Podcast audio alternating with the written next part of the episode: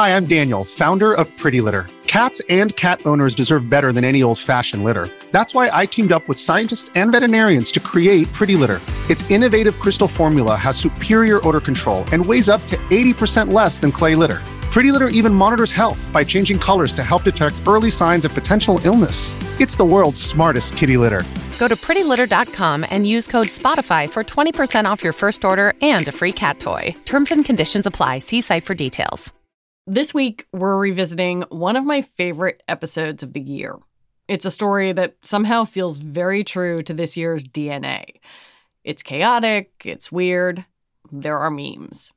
And it might not have happened if a bunch of people weren't working from home. This story is about how GameStop, the video game store, became both a hot stock and a cultural shorthand for systems that don't make sense anymore. We made this episode back in January when GameStop stock was on a crazy ride thanks to a bunch of investors on Reddit. It seemed like it couldn't last. But now it's November and the ride is still going. And a quick heads up there is some swearing in this episode.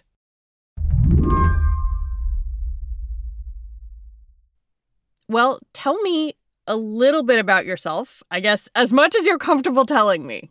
Sure. I'm a, I'm a software engineer in the Southwest. This guy, we're going to call him Jason. He's a 36 year old dad. Jason is not his real name, but we agreed to give him a pseudonym because we're talking about a subreddit he's on called Wall Street Bets. A subreddit that is at the center of the chaotic last few days in the stock market. And he didn't really want his employer to know about all of this. I asked him what he thought the first time he went on Wall Street Bets my impression was that these guys are absolute doofuses and it's hilarious. Uh, it's difficult to describe without swearing because they swear about themselves so much. It's okay. It's a podcast. You can swear. Wall Street Bets is like a lot of Reddit in that there are a bunch of people with screen names like Dr. Blunt or My Mom Looks at This. But these people are there to talk about investing, mostly day trading. Okay, well, uh, lately this deep fucking value guy has been posting really in depth due diligence. Like this guy clearly knows what he's doing, but also he's called deep fucking value. Like you get the the weirdest dichotomy on there, where there's it's incredibly childish and immature, and you think, well, this is this might be a really vile place, but then everybody's posting their losses and is very you know upbeat about it. What Jason's saying is, it's a community. And this community helped push the stock for GameStop, the video game chain you might remember from the mall, which hasn't even been doing that well. They helped push that stock up more than 600% in two weeks. Then it plummeted. All this led to a crazy stock market and a lot of opinions about who should get to trade and why. But back to Jason. After seeing an argument on Wall Street Bets about why this failing company was worth investing in, Jason bought options contracts on some GameStop stock, basically a bet where he'd make money if the stock went up. He says he made enough for a few nice dinners, but probably sold too early to make real money. I wanted to know why a dad with a regular daytime job was caught up in this anyway. It's fun, and I've been locked in my house for a year. Uh, like I, I think, like millennials at this point are dads with jobs who have been locked in their house for a year. Like uh, we're still the same people. Uh, we got through 2008 and we're, we're just trying to stay entertained. And we can't all find PlayStation 5s. So this is another good substitute. They're also kind of sticking it to the man because in making the price of this stock go up, they cost some very wealthy short sellers, mostly hedge funds, a lot of money. Nobody likes that guy when you're playing craps who's betting against everybody. Mm-hmm. Like, there, there's just this natural inclination to be against shorts.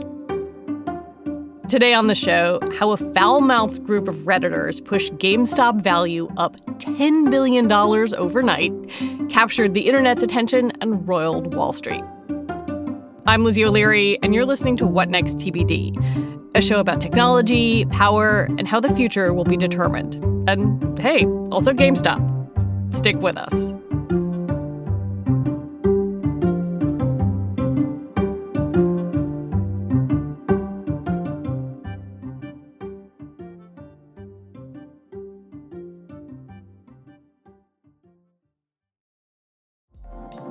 Card is the perfect cashback rewards credit card.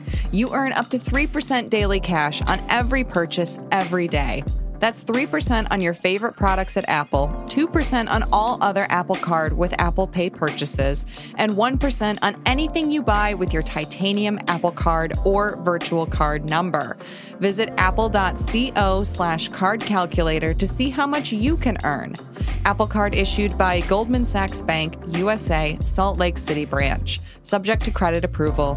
Terms apply. This whole crazy story starts on Reddit, the Wall Street Bets subreddit, where Jason got his investment advice. It started in 2012 and now has 3.4 million members. And as the frenzy around GameStop moved from the fringes to mainstream news, everyone has wanted to talk about it. It even came up in the White House briefing. Our team is, of course, our economic team, including Secretary Yellen and others, are monitoring uh, the situation. It's a good reminder, though. But I wanted to go back to the beginning to talk to someone who's been watching Wall Street bets for a long time. I probably started noticing in 2017, 2018. This is Brandon Kochkodin. He's a reporter for Bloomberg News. And he started to notice that in between the trash talk and the memes, people on Wall Street bets were posting sophisticated stuff. Yeah, these were just individual investors, but they were sharp. People have missed for years and years and years now that there's good ideas out there and, and that it was galvanizing this huge user base. And, and, you know, a lot of people want to look at it and say it's sophomoric and all that. And, and certainly they're saying things that you wouldn't say in polite company, right? But it's also probably not any worse than a regular banking trading floor for the most part. True. It, there's a lot of like interesting kind of cultural, sociological things going on here, which is, you know, they have their own language. Well, let's talk about some of that language because there are like these terms that pop up tendies, diamond hands, paper hands, like certain emojis they use. Yeah, so tendies is an easy one. That's gains. And the simplified version of where that came from is the idea that rich people eat chicken tenders. so yeah. Uh, diamond hands is basically saying you're going to hold a stock or an option until you make money. You know diamonds are strong. Diamond hands the opposite of that, of that being paper hands. You're going to sell and cut your losses. Yeah exactly. You're going to sell before you make anything. A lot of this feels hard to understand because of jargon reddit jargon and financial jargon and it can make regular people feel like outsiders. One of the great crimes of finance and, and financial understanding, at least in this country, is that it has its own language, right? And it has these complicated terms. The concepts themselves aren't all that complicated. And so it makes you wonder if, like, the reason we talk about finance and markets in these weird terms that don't have meaning to most people is to keep most people in the dark. I want to go back to March of 2019, and there's this post called the GameStop Investment Thesis. And it sort of lays out some of the reasons why GameStop went on this crazy ride. Can you talk me through some of the reasoning behind this investment thesis? Yeah, I mean, it was a classic value thesis. And, and whoever this is looked and basically said this that the company was treated as if it was already going bankrupt. But if you just look and you see how much cash the company had on hand, it, it wasn't the case. This person looked and they said, like, no, this is overdone. Like, hmm. this isn't, there's going to be some sort of bounce back. One of the things I was struck by, and this is kind of some some Wall Street fundamental stuff, right? Like on the one hand, you have the underlying business of the company, but on the other, this Reddit user looks at the amount of cash on hand that this company has and says, huh, they'd be able to use that cash to buy back their shares, which would drive up the price of any outstanding stock. So if I, Reddit guy, buy some and hang on to it, yeah, that probably means the stock price is going to go up. Yeah, and and that just shows that there's a level of sophistication here. If you saw a lot of these arguments laid out, you know, the, the nuts and bolts of it, if you put it on a hedge fund letterhead, you wouldn't blink twice. Like you really wouldn't. I mean, it's as good as anything that you'd see at like the Sohn conference or someone pitching at Davos while they're wearing the big ski jacket and, you know, yucking it up with with TV presenters. I mean, there are smart people on here. There's a lot of smart people on there. I mean, there's a lot of people that are just following the herd, but guess what happens with hedge funds? They follow the herd as well. So there's nothing sort of new or, or different about what's going on there. Let's stop for a second here and talk about GameStop itself, because we are talking about a company that was founded in 1984 and had a pretty basic business model like let's just sell some video games. Yeah, exactly. It's a retailer. It's a brick and mortar retailer. As Andrew Left said, it's a dying mall based retailer. Andrew Left is a pretty famous iconoclastic short seller. Exactly. And so that's that's been the perception of GameStop. And and you have to wonder if, you know, some of it was the narrative got ahead of the facts. Hmm. You, you look at the company like these people did, and it's not good. That their earnings have been going down, but they had more runway than anyone expected. And the other part that these people pieced together was Microsoft and Sony had this new console cycle coming out. And the analysts at banks maybe thought they're not going to have hardware drives for disks. And the people on Wall Street Bets, unsurprisingly, are probably there's probably more gamers on there than there are gamers in the ranks of analysts at investment banks. Sort of were like, no, that's not a given. There's a chance because of the size of these games that there will be physical disks. So people are going to need to go somewhere and physically buy them? Exactly. And the other part of that, you know, that that's connected is Sony and Microsoft, you would presume, want more retailers than less. They don't want to just be beholden to only Target, only Walmart to sell these things. And so the idea that like maybe there's some ways that Microsoft or Sony could sort of help keep GameStop afloat, not not through like direct intervention or anything, but just through their own, you know, supply chain, if you will. And, and these people realized that and they they were correct. It turned out there were drives for disks when the new systems came out. We know that now. But of course, this conversation was happening in March 2019.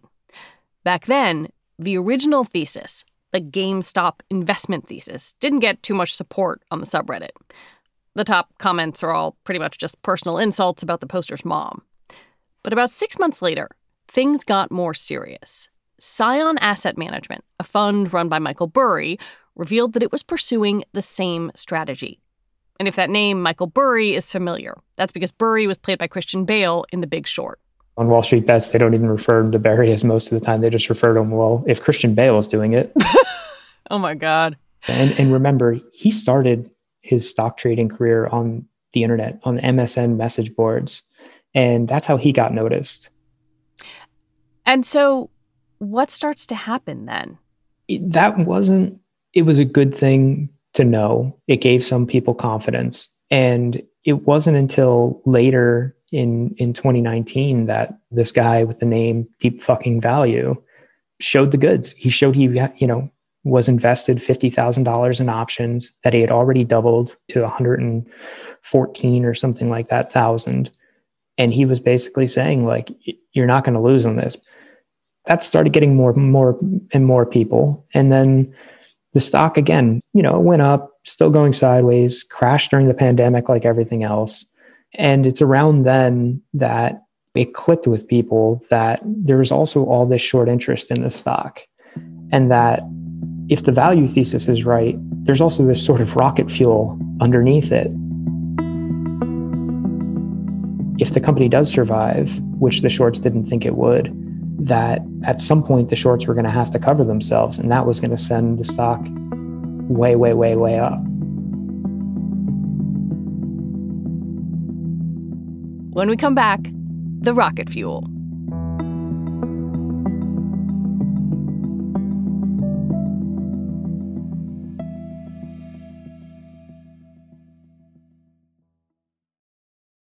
Hey everybody, it's Neil. I've got some huge news. Decoder is moving to Mondays and Thursdays. We're adding a second episode to the show. On Mondays, we'll have our classic interviews with CEOs and other troublemakers. I think we're going to have to start having conversations about how do we pay those jobs that can't be done by AI. And on Thursdays, we'll be explaining big topics in the news with Verge reporters, experts, and other friends of the show. There's a new generation of people on the internet. Google search has always sucked for them. So, you know, there's no reason for them to be loyal. They can just go to TikTok. This is going to be really fun. I'm very excited about all this. So go subscribe wherever you get your podcasts now. Hi, this is Dahlia Lithwick, host of Slate's legal podcast, Amicus. If you're listening to this show, you might be interested in Amicus's live show that we're hosting in Washington, D.C. on Tuesday, May the 14th. My colleague, Mark Joseph Stern, and I will be talking to some amazing guests, including Sherrilyn Ifill and a sitting state Supreme Court justice all about how originalism, a relatively recently invented way of interpreting the Constitution, has taken over the Supreme Court and radically reshaped the law. It's been doctrinal rocket fuel for the conservative legal movement and facilitated the rolling back of abortion rights, the expansion of gun rights, and the obliteration of the separation of church and state. And as another wildly consequential Supreme Court term careers to its end, the court's originalists are on a tear. But there's something you can do about it, and we hope you'll join us in DC on May 14th to explore the possible pathways out of the current situation. Go to slate.com slash amicus live for tickets. Let's dig into what happened on the Reddit step by step and unpack a little of what Brandon's been saying. The Redditors, like Deep Fucking Value, were all in on GameStop. They made a lot of bets that there was something about GameStop that was more valuable than the market was currently able to see. But at the same time, other people, powerful people, were betting against GameStop. Hedge funds and big Wall Street investors were shorting the stock. When you short a stock, you borrow shares at one price, sell them into the market, and agree to buy them back. If the price goes down, you make money on the difference. But there's a catch. If the stock goes up, it's the financial equivalent of getting caught with your pants down because you have to buy the stock back at the high price and lose your money. And the Redditors realized that if they bought enough GameStop stock, that is exactly what would happen to the short selling hedge funds. The price would go up, the big guys would lose money and the internet investors would win. It's called a short squeeze. If you were a Redditor, you were delighted. It's the perfect storm. It's everything that you're looking for as an investor. If, if this is if this is the way you invest, you can't hope for any more than this. And so the folks on Wall Street Bets went for it. In April of 2020, someone named Senior Hedgehog wrote a post called The Biggest Short Squeeze of Your Entire Life, making the case to buy shares. The stock rallied 22%. The next day, another 26%. The short sellers were frantically trying to buy stock to cover their losses. That made things go even higher. Plus, a well known investor named Ryan Cohen had taken a stake in GameStop, lending the play more credibility. It kept going for months. But what was so captivating is that this band of internet weirdos had driven the stock to the ceiling and cost big investors millions of dollars. You wrote this phrase that I think gets at why this story is so interesting. It was at that point, and I'm quoting, that the value trade thesis and the idea of forming an unofficial cooperative to swarm the stock coalesced into what would eventually push the shares to the promised land a chance to inflict pain against Wall Street. You know, in, in the full scheme of things, you know, it makes you think back to the financial crisis where everyone that you want to blame for blowing it up walked away almost unscathed. There was the bank bailouts and you know, all of that, right? But for the most part, the big ones just came right back and went back to business and nobody was harmed. It's almost like being able to get a little bit of that back, you know, in a sense of, of Main Street that was killed during the financial crisis is now getting to take their shot at the big boys. One thing that's important to note is how a lot of the Redditors were able to take their shot at Wall Street. Trading stocks used to be expensive, only rich people could do it. But now there are apps like Robinhood where you can trade for nothing or next to nothing. And that made it possible to trade actively without cutting into your capital base. I mean, you're not going to get eaten up by fees, which is a huge, huge issue if you're going to trade a lot. The other thing, and you know, people have commented on this, is the the Robinhood app. It looks like a game. It's this gamification of trading concept. I think that brought in people who weren't the sophisticated traders for the most part. I don't think anyone that you see doing like the value thesis is on here needed Robinhood to look like a game to be drawn in. And and to be fair, most of them that are sophisticated aren't using Robinhood but it certainly helped bring in kind of the average person from the street who'd never played in the market before. When I think about what's happening now, it feels like we are close to a cliff. I look at these numbers, a stock up 480% in a week. That's insane. It's certainly not normal, but there, there is the but here.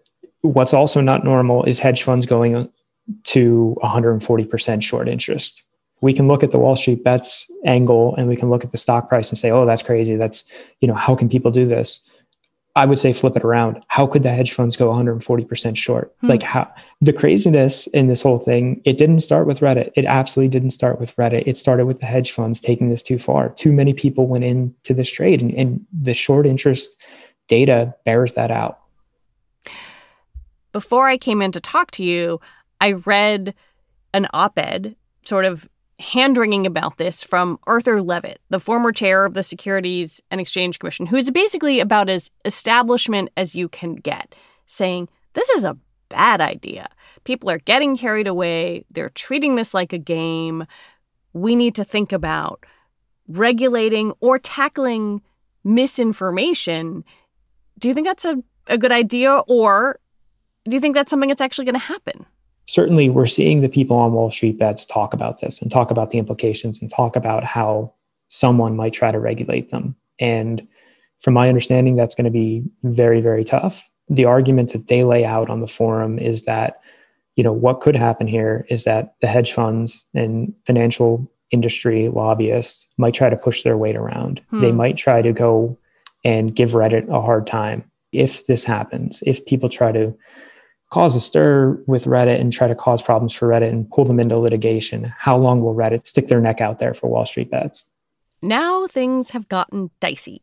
GameStop shares fell dramatically. Politicians are muttering concerned things. Robinhood actually halted investors' ability to buy shares. Conspiracy theories are flying around the internet, and fingers are being pointed everywhere. It feels a bit like the last act of a Tarantino movie. How does this end?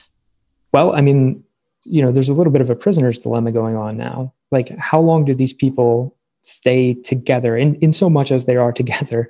How long does the crowd stay there, trust each other, and not start walking away and taking profits? Because there's a hell of a lot of profits on the table right now.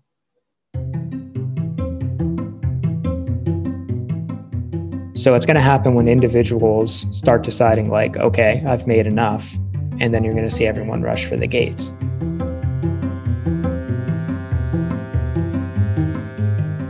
Brandon Kochkodin, thank you so much. Thank you.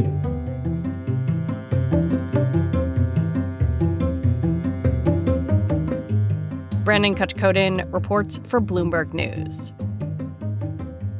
A few updates since this episode aired. In October, the Securities and Exchange Commission released a report into what exactly fueled the GameStop frenzy. They said almost 900,000 new investors started trading the stock, that the gamification of trading probably intensified things, and that those hedge funds largely walked away unscathed from all this drama. TBD is produced by Ethan Brooks, edited by Allison Benedict and Tori Bosch. Special thanks to John Fisher for this episode. Alicia Montgomery is our executive producer. TBD is part of the larger What Next family, and it's also part of Future Tense, a partnership of Slate, Arizona State University, and New America. All right, have a good weekend. Mary will be back on Monday. I'm Lizzie O'Leary. Thanks for listening.